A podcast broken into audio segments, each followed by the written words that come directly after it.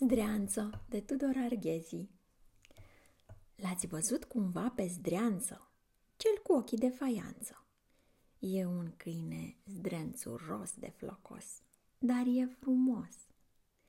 Parcă-i strâns din petice, ca să-l tot împiedice. Verfenițele i atârnă și pe ochi, pe nara cârnă, și se încurcă și descurcă, parcă-i scos din câlți pe furcă. Are însă o ureche de pungaș, fără pereche. Dă târcoale la coteț, ciufulit și așa lăieț, așteptând un ceas și două, o găină să se ouă. Care cântă cotcodace, proaspăt oul când și-l face. De când e în gospodărie, multe a învățat și știe. Și pe brânci, târâși, grăpiși, se strecoară pe furiș. Pune lava, ia cu botul și înghite oul cu totul.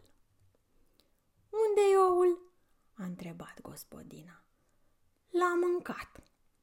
Stai nițel, că te dezvăț, fără mătură și băț.